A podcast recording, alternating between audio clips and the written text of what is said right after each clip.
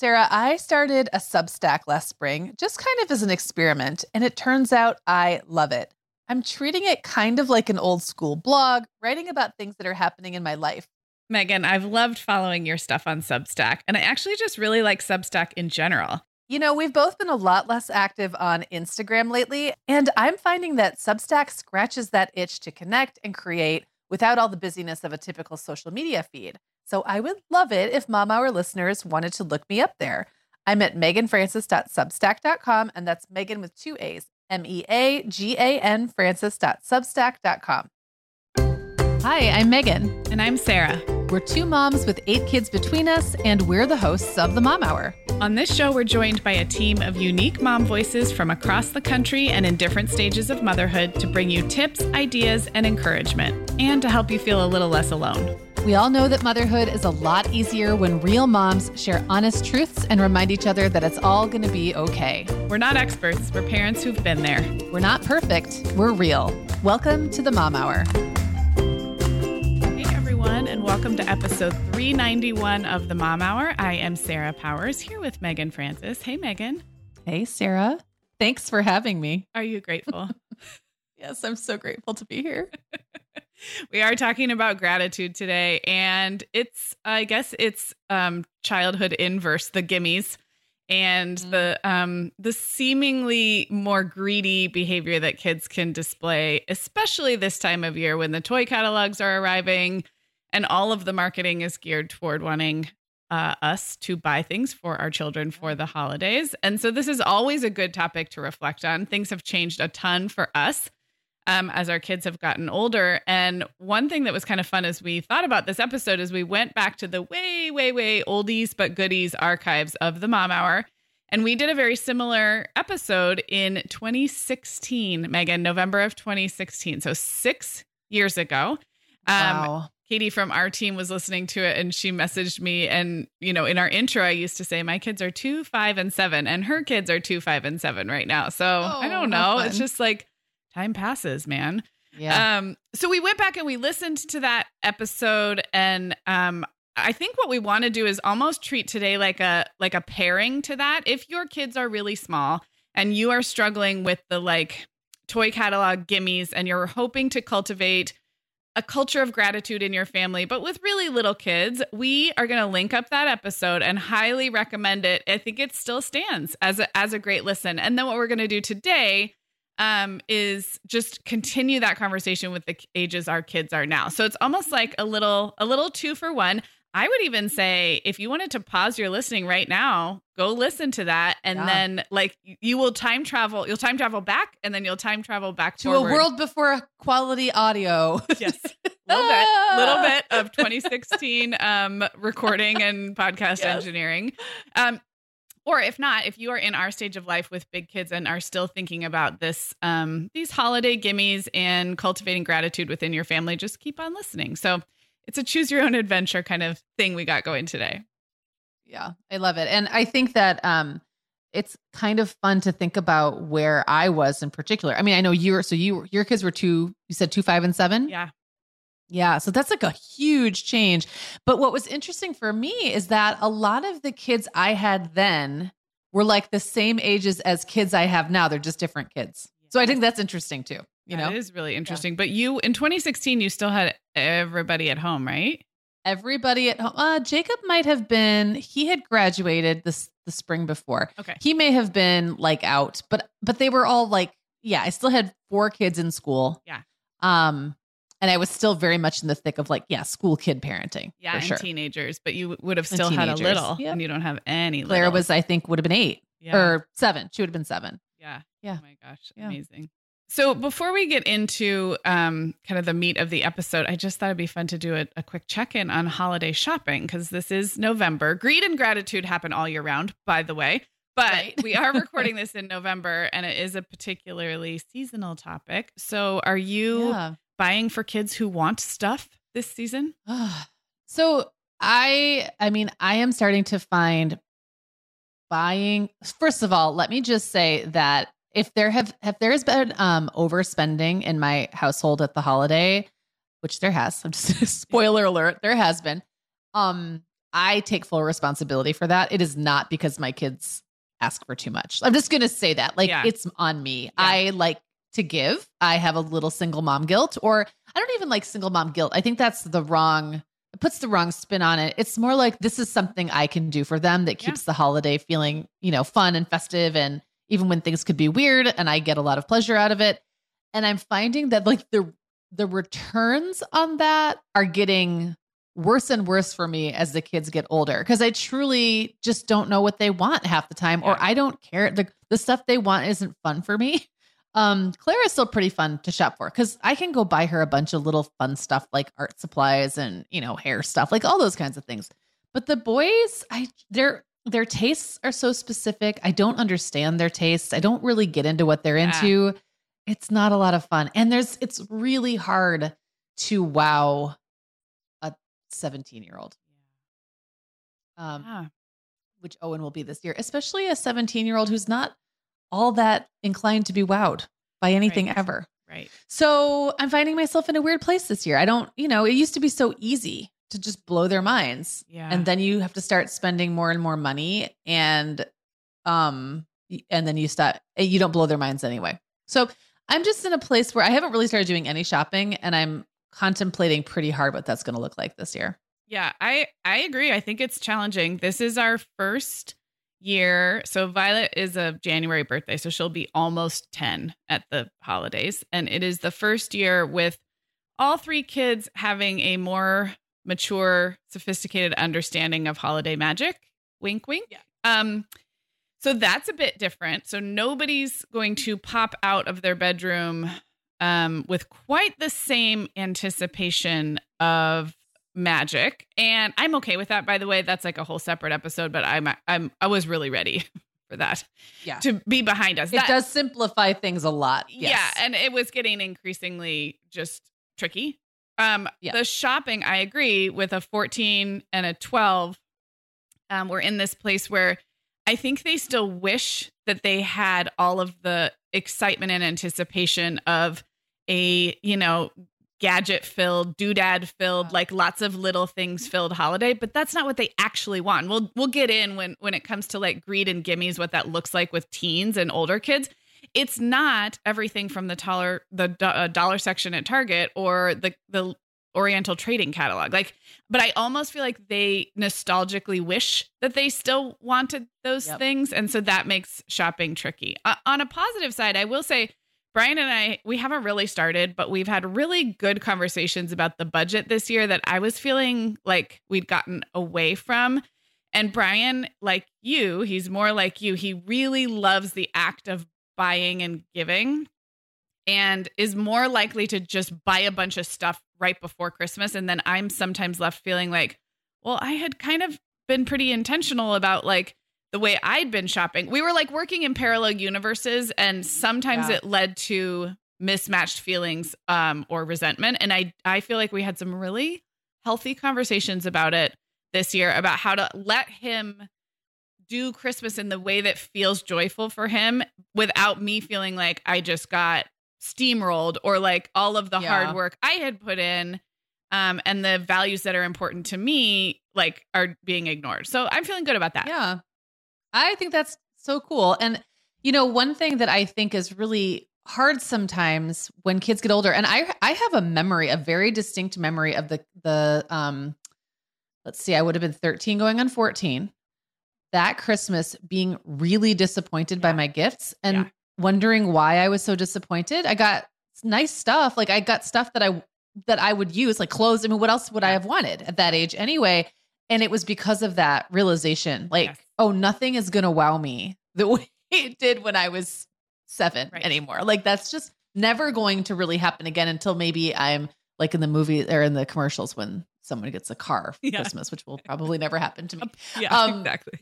But it's it's just not going to happen and i think as your kids it's like you're trying to still fit um a new family into the old mold Mhm. like you're trying to fit a new like everyone's needs are different and we don't have any hangers on anymore either Yeah. so for a long time you can kind of say well we're still doing it for the little ones Yeah. right but now we're all in the same boat and i have thought pretty hard about how could i make this holiday special Yeah. um in a by maybe blowing everything up Yep. and just asking everybody like how can we all go in on this Yeah. together? Like why instead of me doing it all and then it's just all this big event and after 20 minutes there's just a big pile of wrapping paper and everyone's like okay that was cool. Yeah.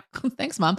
Um what is there are there ways that we can all pitch in and make and that's then maybe that's more fun for everybody else. Like maybe me clinging to this a little too hard isn't actually helping Well, if it anything. if it makes you feel hopeful, I think my mom's actually done a like an amazing job of that over the years. And because I'm the oldest, I've I've sort of had an awareness. Like I see, I see what you're doing. Like I see I see how you're Yeah.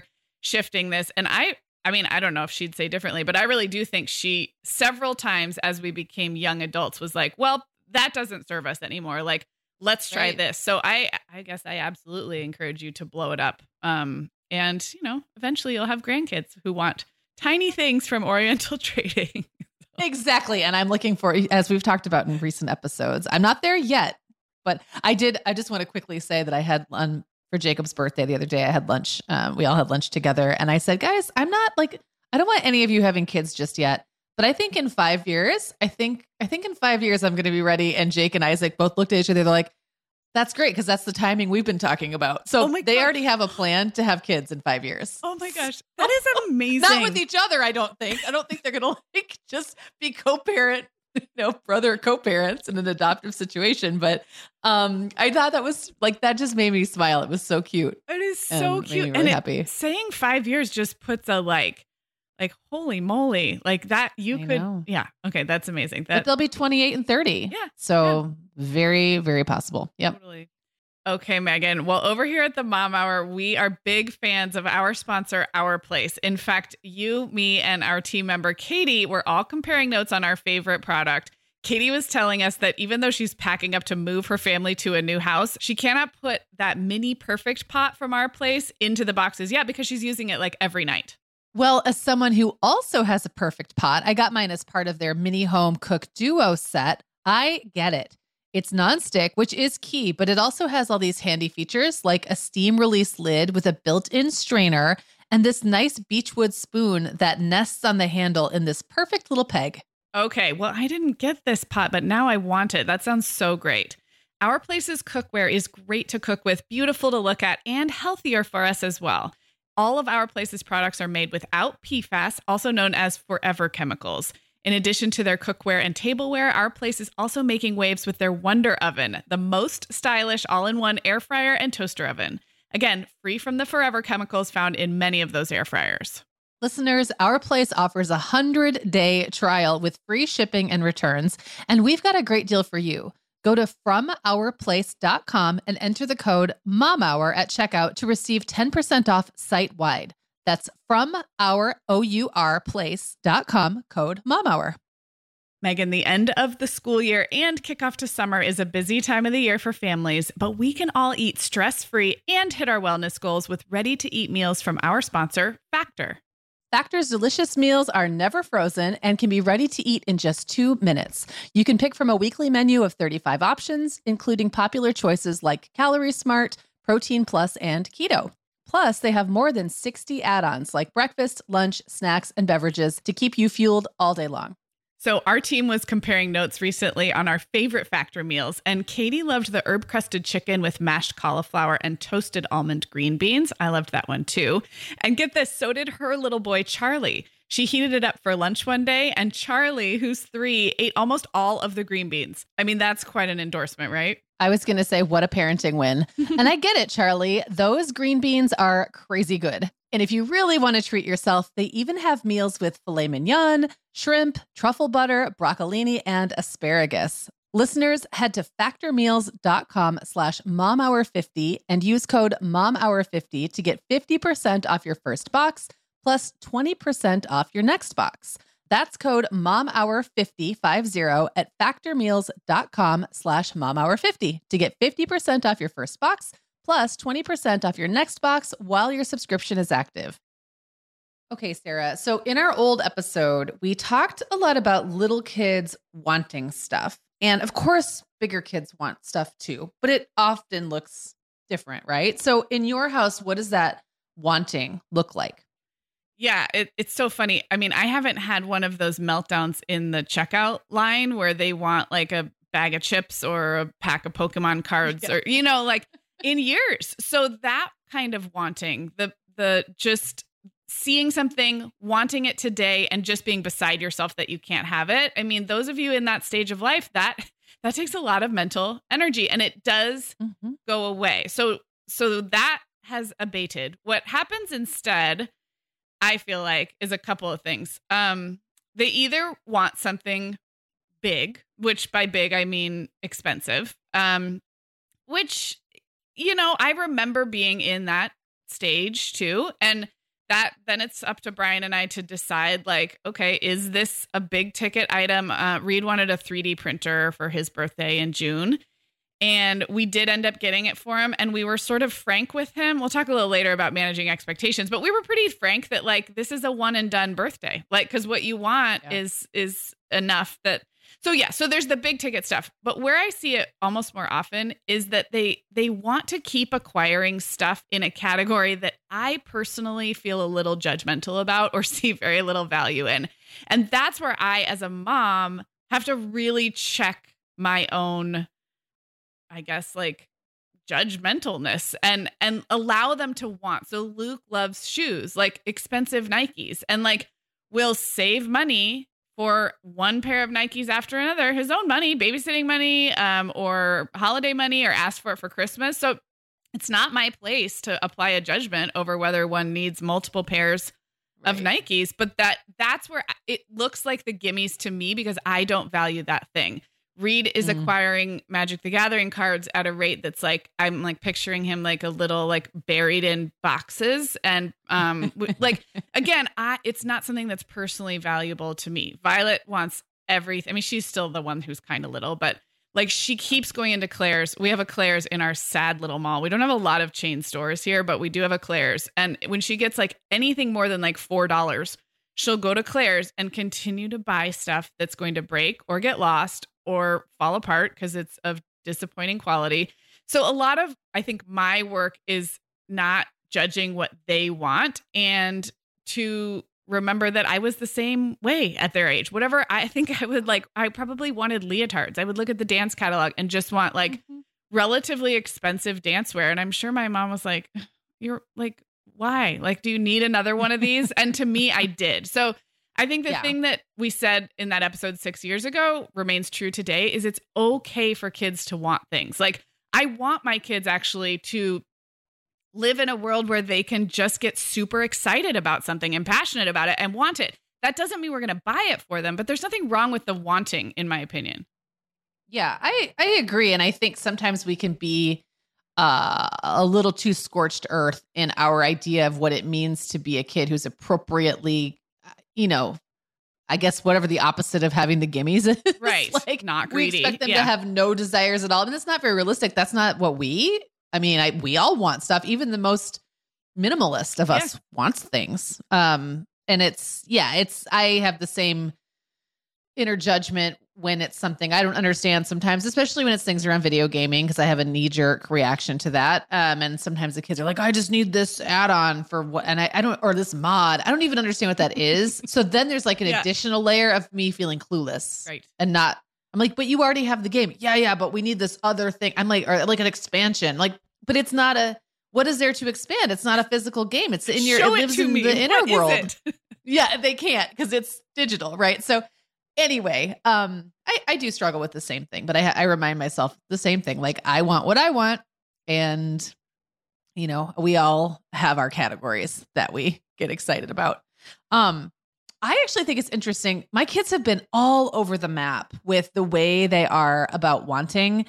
And it's really the older they get, the more those differences in personality, I think, start to just, they almost like dig into them a little bit or lean into them and they become like very stark. So I'm just going to talk about the two kids under 18 because yeah. I can't, you know, it's not really fair to talk about my adult kids and their Gimmies. wants because it's very it is very different. They don't ask me for anything. Yeah. So the older ones. Um so Owen has very limited wants. Almost sometimes to an annoying degree. Like I'll have to remind him that he should tell me when he needs new socks or razors or whatever because he won't tell me. Yeah. And then next thing I know, I'm like, I know, you know, he's using someone else's old razor and has razor burn. I'm like, what are you doing? Oh, you know, I'm out of blades. Okay, well, if you just, to- I don't have a magical sixth sense about when you need stuff. So you have Right. to tell me.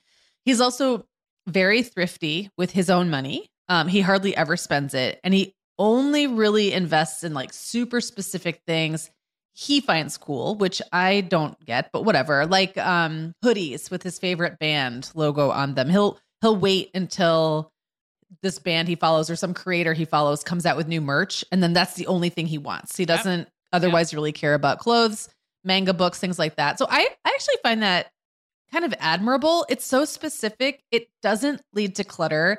If it doesn't add value to his life, like in a way he specifically values, Yeah. he doesn't want it. And he would actually not want me spending my money on it. It doesn't matter Yeah. whose money it is. Um, I think I told you before that he refused. One time I wanted him to get DoorDash while I was gone because I wanted him to get, I don't know, something for he and Clara. And he refused because he just thought that the fee was too high. He's like, I can't, saying that. I can't do I it. can't Mom. in good conscience spend your money on this. I was like, okay, I appreciate that. I mean, I was a little bit bummed because I wanted you guys to eat, and instead they just like didn't eat until I got home. But I get it. So he's on one extreme, right? So he's really hard to shop for. He's going to give me a list of exactly what he wants because if I go off the list, I take the risk of getting him something he doesn't want, which to him is like a bummer. right. It's not like it's- a ooh fun yeah. surprise. Yeah. it's it's a liability. So Claire is the opposite.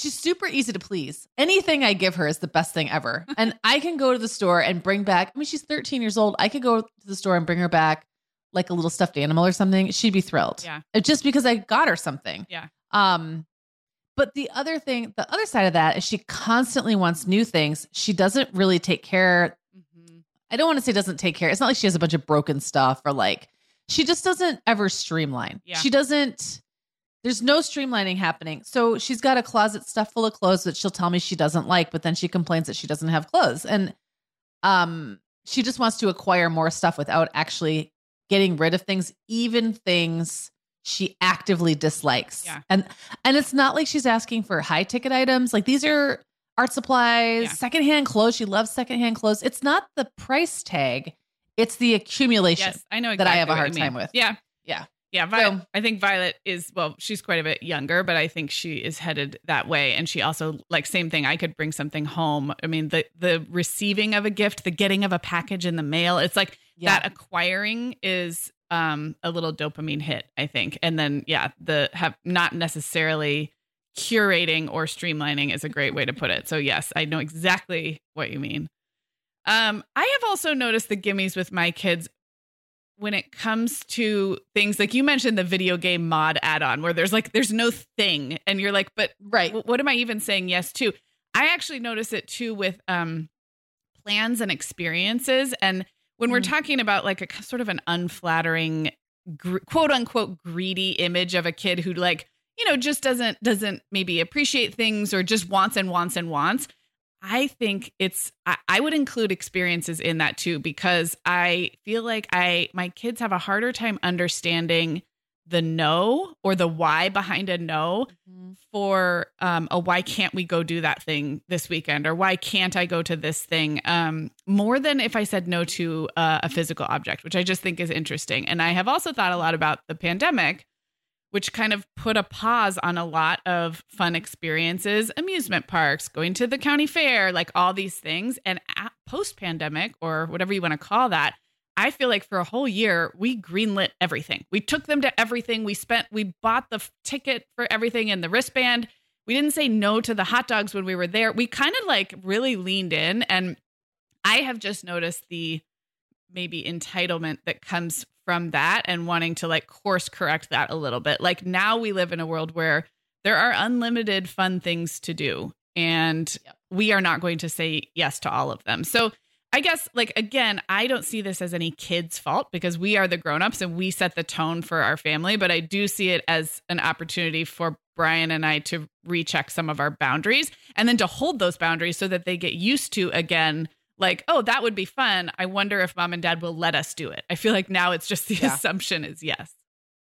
Well, and I think I mean that's hard for adults too. I I think for um for me it was like coming out of that pandemic, things opened back up. Oh man, I can go out to eat again. I could do these things and then it's like that becomes the default. Yeah. Instead of staying home to entertain yourself and cooking or like playing a board game or whatever, the the default becomes oh there's something out there. Yeah. There's something out there that's going to make life more fun and happy. And then then you almost have to like as an adult, I often have to train myself back out of that. Yeah. And remind myself there's plenty to do at home.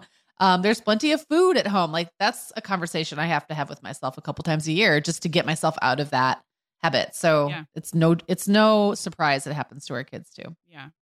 Do you find yourself, and we can speak specifically about Christmas or, uh, you know, holiday gifting now, do you find yourself ever wanting to, I don't know how to say this, like to reality check your kids' expectations before a holiday, especially big kids who might want big ticket items? Have you ever had to be like, hey guys, just so you know, money's a little tight this year? Or like, hey clara i know this was your first thing on your list maybe you should uh put a few alternates on there because i have thoughts on this and i think like i think it's really tricky um and i'm wondering if that has come up for you over the years I mean, I think it comes up every single Christmas. Like Yeah. there's always at least one kid who has some pie in the sky or they'll say, "So what's the budget this year?" And I said, I will say I don't share my Christmas budget with the kids. I don't because I don't want them to then go try to find something that they can max the budget out. Yeah, I agree. it- it's it, and it's a fluid thing too. Like sometimes it depends. Like what else had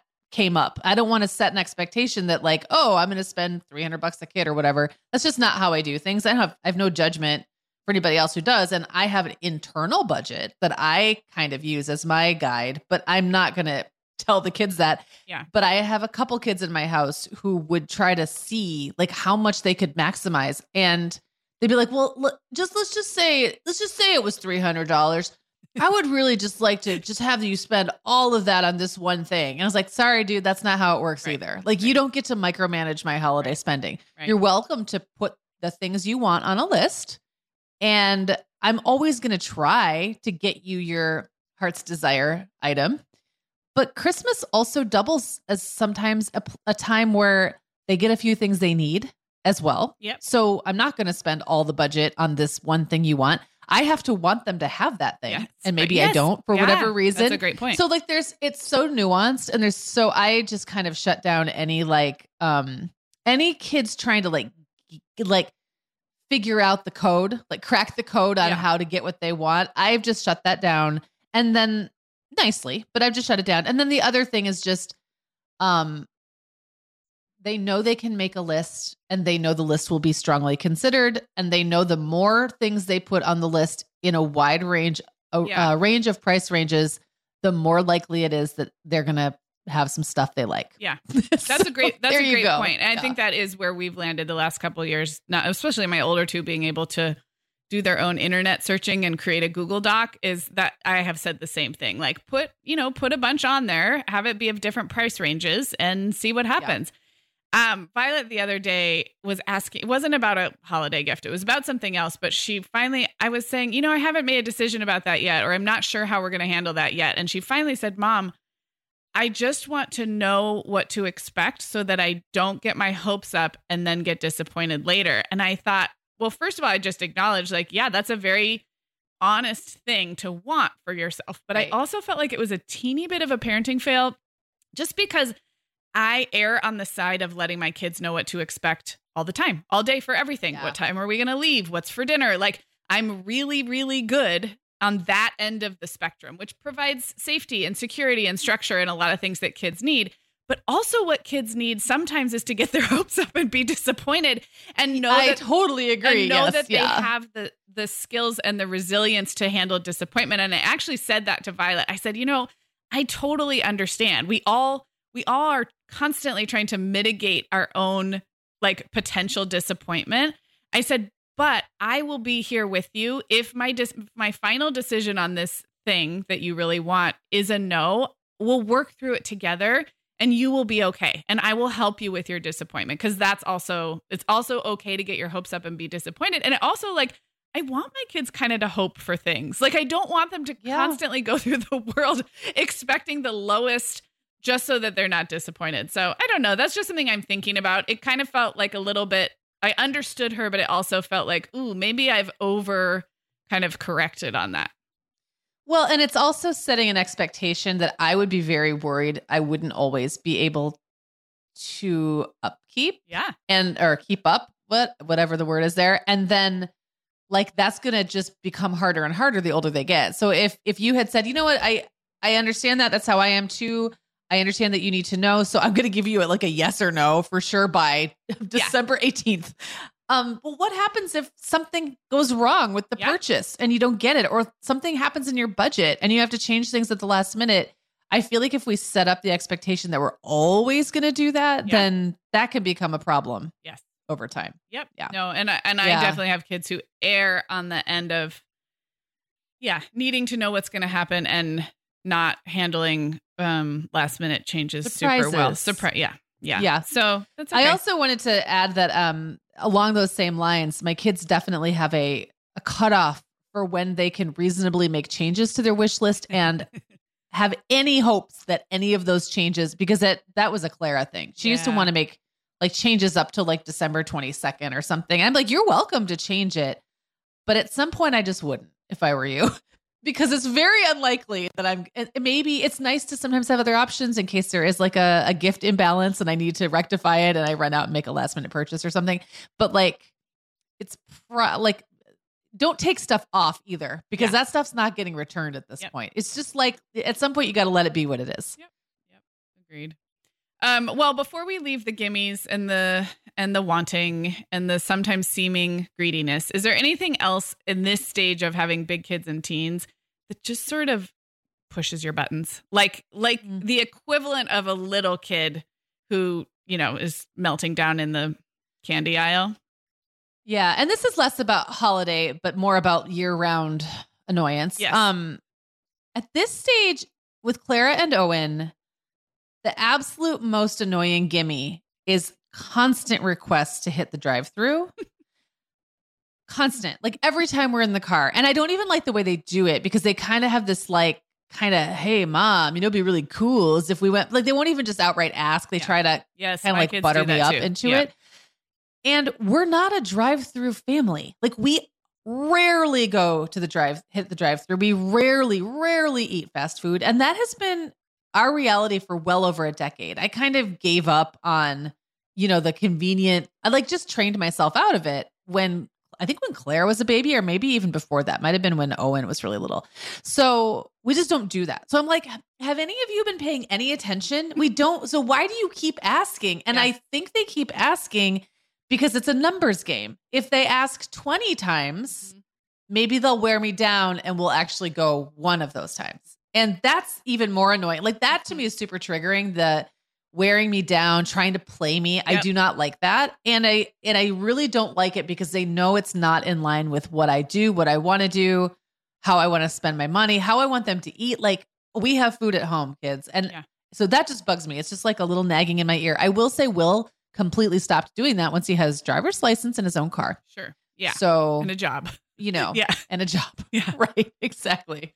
Uh, yeah, I just second all of that. And um, what's less drive through with us, but more like getting takeout or delivery, and um, and then like things that you're so right. It's so annoying as a mom because it makes you feel like they're disappointed in what's your normal life because then they're like they're disappointed you said no only you were never going to say yes so it's like well really you're just disappointed with like what you You're should disappointed in yourself, in the- really. But yes. in the in the regular life that you have Yeah. because this was never It's this is not a takeaway. Exactly. yeah. Right. um and i find that especially with this is more on like the sweets and sugar and nutrition but there's a lot of that with things like that are very much exception drinks like sodas milkshakes but then get asked for like every other day. And it's like no, like just like you said no we are not we're, we're not a soda drinking family. Like where did you get that idea? And now i'm saying no to something that was never on the table in the first place and you're acting like this is like uh, Right. Super disappointed. Like you've disappointing. taken Yes. something away. I- yeah.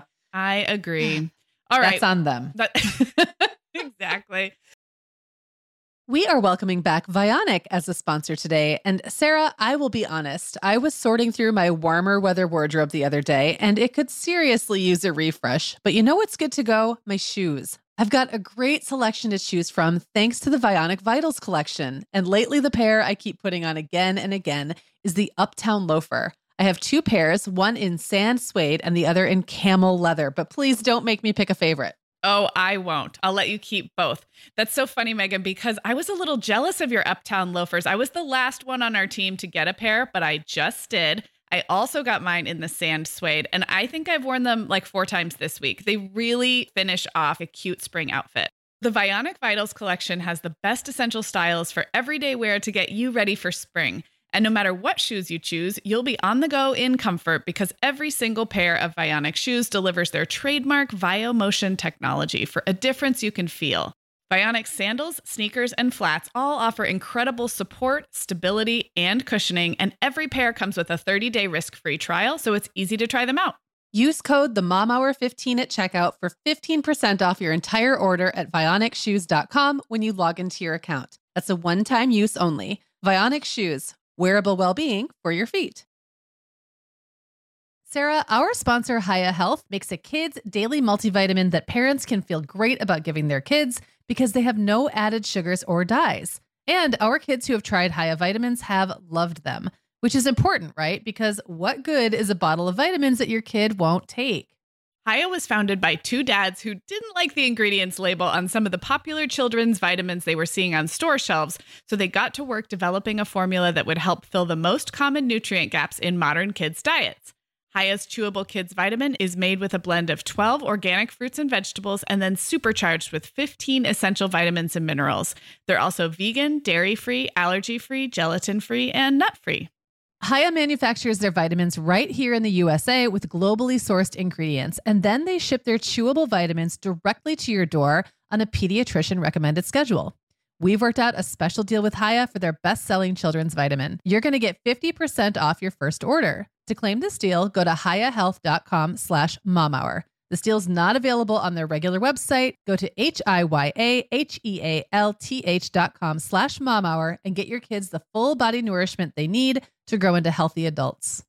All right, Meagan. So we're shifting to talking about gratitude. And it's funny, in the episode from 2016, we kind of pushed back on the idea of these very, at the time, and maybe still trendy November gratitude daily practices that at the time I was seeing a lot on blogs and social media of like a thankful tree. There was, I don't know if you remember this, but there was like people would have like decals on their walls that they would like put a leaf on every day with their small kids, they're preschoolers. I have no memory of okay. any of this. This is so funny. It's well, like that must have just passed right by me. and we were in different generations. Even though your Clara yeah. is my kid's age, I was deep in the little kid years and you were already in some of these big kid years. But what I I re- was also like early on in my separation. So yes. I was probably just grateful to be like alive at yes. that point. You were not doing daily leaf gratitude no, with no, your no, children. No. Well, I remember feeling a little bit I I wanted to push back on it because I felt like what I was seeing was a lot of pressure on moms to do a craft with very young children, which, first of all, that's not even everybody's cup of tea. It's some people's cup of tea, but not everybody's. But also that then that writing what you're grateful for on a leaf every day of November would somehow make for grateful three and four and five year olds. And I just, kind of push back on it in that episode, uh, if I recall, and you can all go listen. Um, what's funny is I think that that put me a little sour on any kind of a regular gratitude practice. At the time, I was not doing one myself, like a gratitude journal. I was not really doing it with my kids. And I can report that I have I have actually really changed in this area. So we can change our mind and seasons of life will change us. But I now regularly, well, I, I every day have a little one line gratitude journal in my notebook. And I would call it more of like little things I notice that make me happy. It's less of like I'm thankful for my health and thankful for my family. And it's more of like really small things that happened or that I notice in the world that I'm grateful for. And I've been doing that probably for like a year and a half. I'm not going to say it's like changed my life or anything, but I do it every single day. Um, and then we have a couple things we do as a family. We're not we're not taping leaves to a tree on the wall still. Um, but we do at our regular family meetings. Um, we open with I got I stole this from a first grade teacher, but it's called um, aha appreciation or apology, and you can do any of them. So an appreciation is thanking someone else at the table for something they did that week. Um, an aha is something you realized or learned that week, and then an apology is if you, you know, if you owe anybody an apology for something that happened in the mm. past week, you say that. And so I took that from a teacher who did it at her class meetings, but we do aha apology appreciation at every one of our family meetings.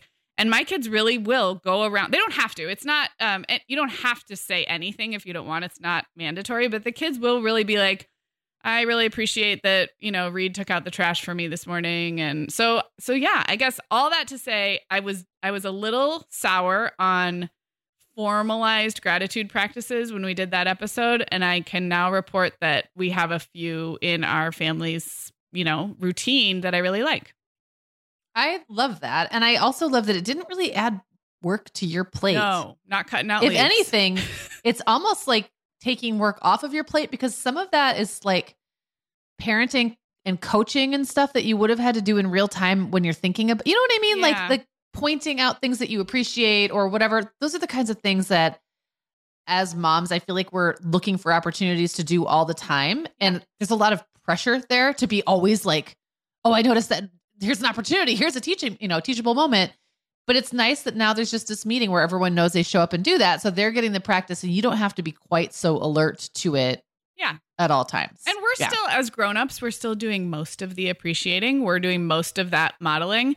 Um, but the older two kids, especially, their school now does something similar. Like there's just definitely a a culture of verbalizing your appreciation for other people that looks night and day different than when they were five and seven. So I just think yeah. I think the the main theme of this section, this gratitude section, is this takes a long time. And if you have yes. four and six year olds who act like gimme, gimme, gimme, and not gratitude, that is so developmentally normal that that's what I want everybody to take away. So yeah, yeah. So how about you? Are you into any kind of I guess like capital G gratitude practice that like looks like some kind of structure. Of course, I know you are a grateful person, but is there any structure to that right now? So I wish I could say that I had some like creative practice around that because I feel like it's the kind of thing I would dig. Um it's also the kind of thing I would probably resist a little bit. So there yeah, you go. Well, yeah, exactly. Yeah. But I be, just because I'm not doing it doesn't mean I don't see the value in it. Um, I actually was just working on some content for Mother of Reinvention and um, unearthed and one of my very first episodes that I did with Nancy Davis Kho, who wrote the book The Thank You Project, where she wrote a letter of thanks. She wrote 50 letters of thanks the year that she turned 50. Yeah. Um, and really the science that she gets into around why practicing gratitude is good for the person doing the expressing. So it's not mm-hmm. even about like a lot of the people she wrote letters to were dead or she wasn't going to ever send the letter. It was that was not what it was about, but it was about um, strengthening your positive recall bias to where you're seeing the world, like you're remembering the good things that have happened to you because yes. your gratitude is coming through. And like you have to think about when you sit and write a letter to someone, you have to think, here's how this person showed up for me. Here's what this person did for me, how they impacted me. You remember those good times. So you're reinforcing that positive recall rather than the negative recall, which a lot of us allow to just, well, yes. unchecked, all of us will allow that mm-hmm. to take over, right? So I think that formal practice, it's not that you can't do that informally, but I do think a formal practice um, can just support it, facilitate yeah. it, right? So yeah, there's value there and and it has my wheels turning. Yeah that reminds me on our contributor team, Joanne has a book published called The Little Book of Joy, and it's 365 ways to celebrate every day. And what's funny is in my mind, I thought gratitude was actually in the title, but really, it's her book is more about small ways to notice what's good around you every day. And it goes day by day. So like january 1st january 2nd and it's a it's illustrated so cute. It's for i would say like families kids and adults we yeah. will link that up. But that reminds me of this overlap of what you're talking about, which the positive recall bias, noticing the things that are good um, and being grateful for them just kind of comes naturally. So I, I guess that's how I see these small cultivations of gratitude is starting with the right. noticing and then this either writing it down or sharing it with someone. It's not even remotely the same as like, thank you for the present, grandma. It's much more about like noticing what's good and and making it a habit to say it out loud or write it down. So I Yeah. like. Yeah, I love that. Um, I have a copy of that book and it's really cute. Yeah. I love it. Um, well, let's talk about the actual receiving of of gifts and with kids. And in during the holidays, there is this like moment where grandma hands you a present and you open it. And in the episode six years ago, we did talk about this that kids are really at the beginning of their learning of social graces and they are sometimes super awkward. Like they sometimes are like, oh, I already have this one. Or like, Yep. oh, I hate pink. That's like not my favorite color anymore. And they will say the things that make adults cringe. And I guess like I just want to acknowledge that it's there's so much pressure on moms of young kids. And we've talked about this, Meagan, so many times on the show. That public parenting piece where you feel like your kids are a reflection of your parenting at all times. And I think with gratitude and greed and the gimmies and the holidays, it ratchets up a million percent. But I would just like to lovingly remind our listeners that most of that is our baggage, our hangups as adults, our worries about what other people think of us, our family of origin relationships that are complicated. Children are just showing up as themselves. They're excited about what they're excited about. They're bummed about what they're bummed about. They're allowed to have their feelings. And of course, over time, you're going to model thank yous and you're going to teach them social graces. And oh, little by little, they are going to get better about it. But I just, I, I cringe when I see adults of certain generations, sometimes it's not even ours, but the one above, expecting small kids to behave a certain way to make adults feel comfortable. Does that make sense? Like, I feel Yeah. like it's our job to work on our stuff, and the kids will get there if we model the behaviors we want to see eventually. Yeah, and that can be really, really hard when you're like the sandwich. Well, you're like the meat in the yeah. un, you know, in the unrealistic expectation sandwich between two generations. Yeah. Um, I think in that old episode, I talked about a time, if, if not in that episode that I definitely have on the show before, where my oldest two got a string of just objectively really like shockingly disappointing gifts one after the next. Uh-huh. just like the person giving the gift should have known better. Like Right. just should have known better, but was not in a just wasn't thinking, I guess, Yeah. or was like removed from what it's like to have small kids. And they were both in tears and like how terrible I felt for them, but how responsible I felt to mitigate their tears Yeah. and turn it into something Yeah. that would be unoffensive to this other generation of people. And like now I'm kind of I'm not mad at myself that I did that, but I'm kind of like mad that I was in that position to begin with because it was unfair for everybody involved. Like it it was unfair actually even to the older people who did not get to experience the, the natural consequences of expecting little kids to take a bunch of crappy gifts and like it. You know what I mean? Like and I'm not going to get into any more than that. Like I'm sure you can read between the lines. Yeah. Um it's not about not giving kids exactly what they want. It's like don't wrap up stuff no kid wants to open and call it Christmas. Let's I'm just going to leave it there. Yeah. So, what should I have done in that situation? I don't really know. I know, I, I don't know what I could have done differently, but I wish it hadn't been all on me hmm to make it okay hmm for everybody. Yeah. That's all. yeah. I, I don't know how, like, I can't really now go back in, in time, No, we can't. probably 15 years and fix it. But Yeah. yeah. We can just have compassion. Yeah. Yeah. So anyway, not the end of the world. And obviously, I don't think anyone was damaged forever by it. Um, but I still remember it. And Yeah. so it's just a good reminder. Um, when I am in five years, apparently going to be a grandma. I doubt it, but we'll see. Um, okay, so another thing that came into my mind when we were talking about this is that like because we've been talking about there's like the giver side experience, but then there's the receiver side experience. And I think we tangle those up sometimes, right? And I guess I would say, even without a formal practice, just through modeling alone, I do think all of my kids are really good at in the moment acknowledging whether it's gratitude or social graces, sometimes can be hard to suss out. Some kids are really good actors and you know, they seem very grateful. Yeah. They're uttering their socially, you know, um appropriate thank you. Clara will sometimes say thank you like dozens of times if we're at, like at a restaurant. She says thank you practically every time the server walks past and I'm like, okay, is she really just this grateful? Is this just something she's internalized as something you do to be nice? I mean, I'm not complaining. Yeah. It's just kind of funny.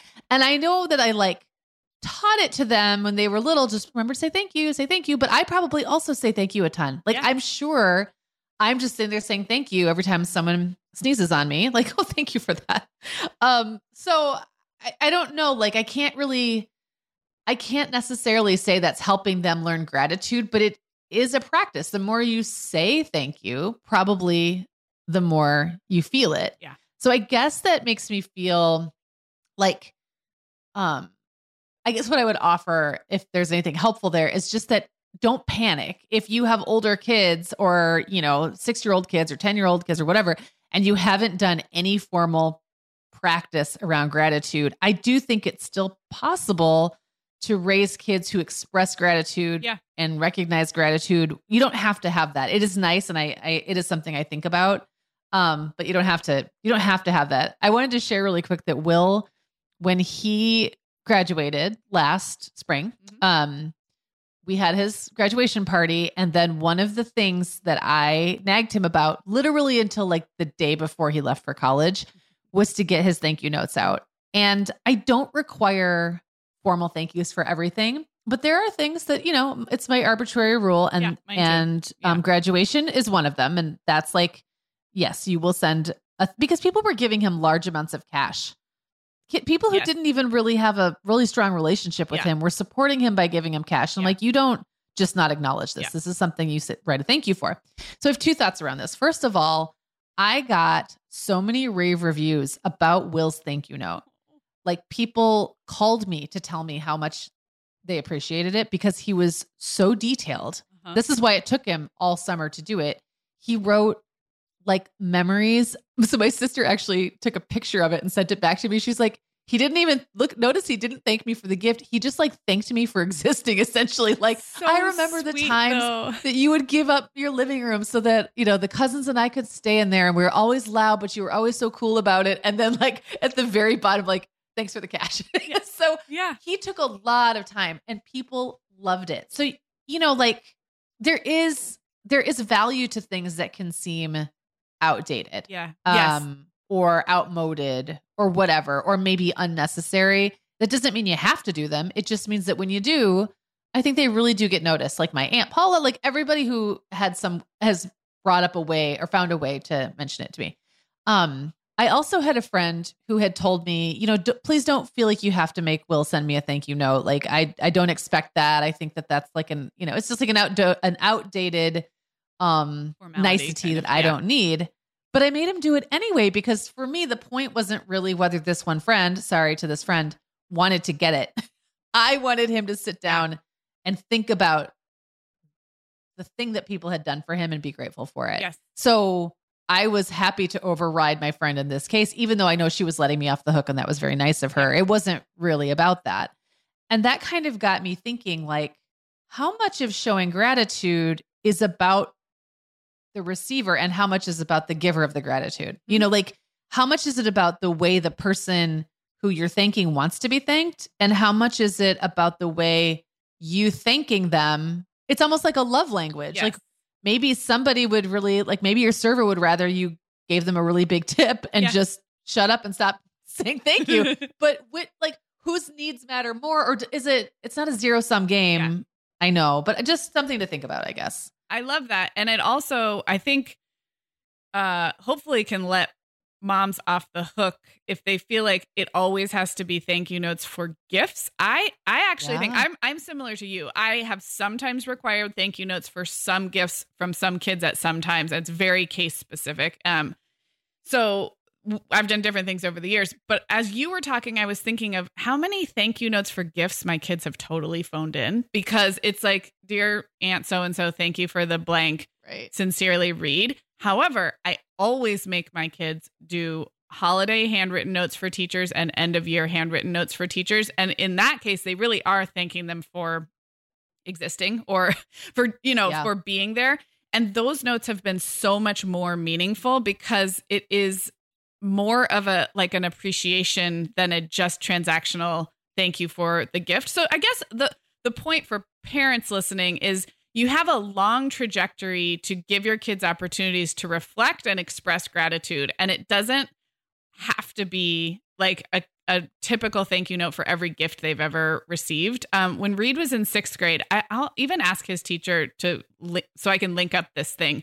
But the sixth grade teacher had the kids watch a video of it's like a documentary of some kind where people called someone who had meant a lot to them or been a big influence in their lives and told them so on the phone. And it was this like super poignant, emotional video. And then they challenged the kids to pick up the phone that day and call someone, which makes, first of all, kind of makes me squirm because it sounds so awkward for sixth graders. And I think they had an, like, I think they didn't have to do it, but most of them did or something. I'll have to, I'll have to ask Reed. But Reed called his music teacher, his piano teacher, and left him a voicemail. And then, and then I think wrote a letter or something. And it was so meaningful. So I am not above sort of uh, requiring kids, like you required Will to write those notes, but then he did it in this way that was really beautiful and really was very authentic. So I think sometimes we can provide the scaffolding and then they they do have that appreciation in them especially as they get older probably not at six I love that. And I, I guess I would also say that um, those outpourings of gratitude or whatever are not always going to revolve around a gift giving occasion. In fact, sometimes I think they're least likely to at a gift giving occasion because there's so much going on. Um, and then they'll come out at times that really surprise you. Yeah. So we know we got a kitten not too long ago, Uh-huh. and like everyone is so in love with this kitten. It's like so adorable. They make up little songs about her and they carry her around. But multiple kids in my house have said to me, Mom, man, you just picked the best kitten. Like, really good job on that, mom. Like, they're so grateful for this cat. And it's like there's an outpouring of gratitude Yeah. for something I didn't, I didn't like birth this kitten. Yeah. And we just went to like a adoption day and picked a cute cat. It wasn't really like I didn't have a lot to do with it. But the gratitude coming out of this thing is like really cute to watch. And um it wasn't like it wasn't christmas but it made them like as happy as Yeah. christmas it's just kind of fun to, when those little things happen and then you can go okay so my 25 year old knows how to you know thank me for yes. picking out a good kitten. Yes. Good for me. Good for you. My- I, I mean my efforts do not always go unnoticed after all. Don't you think this entire topic fits squarely under the taking the long view that we always say is like one of the tenets of this show is like, yes, you can, there are strategies for this holiday season, you know, managing the gimmies and encouraging your kids to say thank you. Yes, there are, in fact, you can Google that and find some good strategies on the internet. But really, what we're saying is that this is an extremely long game. And so if you feel like it's not happening this year, like it's not you, it's not them, it's just not yet. Yeah, I love that that's a great way to sum it all up. Okay, well, this was fun. And it was also fun to revisit that episode from the archives. I would love to hear from anybody who does go back and listen to the episode. We'll link it up um, from 2016 that pairs with this one. Just, yeah, let us know. Leave us a comment or send us an email if you if you listen to that one and have any thoughts on the time machine. Um, and then for our Instagram subscribers, we have an Instagram only episode tomorrow. If you're listening to this on Tuesday, Wednesday the 16th, um, all about just how basic we are, Meagan. It's going to be fun. We're going to do a little show and tell. It, it pairs with Sunday's More Than Mom episode that you might have heard in your podcast feed, and it's a little visual companion to that happening on Instagram. So we'll link up how to subscribe so you can catch that. And otherwise, we're set for today, Meagan. This was fun. this was really fun Talk to you soon. Thanks for listening to the Mom Hour. Everything we talked about in today's episode is available at themomhour.com. And hey, while you're there, you can find more than 500 podcast episodes, plus articles, playlists, and resources about motherhood and parenting at every stage. And if you like today's episode, we'd love it if you would take a minute to share the show with another mom in your life. You can also find us on Instagram at The Mom Hour, chatting and interacting with listeners between episodes. Thanks for being here, friends. We'll talk to you soon. The Mom Hour is supported by partners like Erika. Erika is the social media health app for teens that gives them the tools to unplug when they need to for improved health, study focus, sleep, and daily balance. Erika was built by a dad of three boys who saw that teens themselves were really becoming self aware to the risks of social media, and he wanted to help them self regulate. Erika works to hide distracting apps from your phone at the touch of a button, keeping them out of sight and out of mind without deleting your data. Tell your teens about Erika and save 20% on the Erika family plan with promo code The Mom Hour. Go to erika.app and search for plans. That's Erika with a K, E R I K A dot A P P, and use code The Mom Hour to save 20%. The Mom Hour is brought to you by partners like Chatbooks. Chatbooks makes it beyond easy to create beautiful photo books by importing your digital photos from anywhere Instagram, Facebook, Google Photos, or directly from your phone. The books come in a variety of sizes with beautiful cover options and binding styles to choose from, and they start at just $15. Plus, we have a great deal just for our listeners. Use code the Mom Hour 20 to save 20% off your purchase. Just download the Chatbooks app and use code the Mom Hour 20 to save 20%.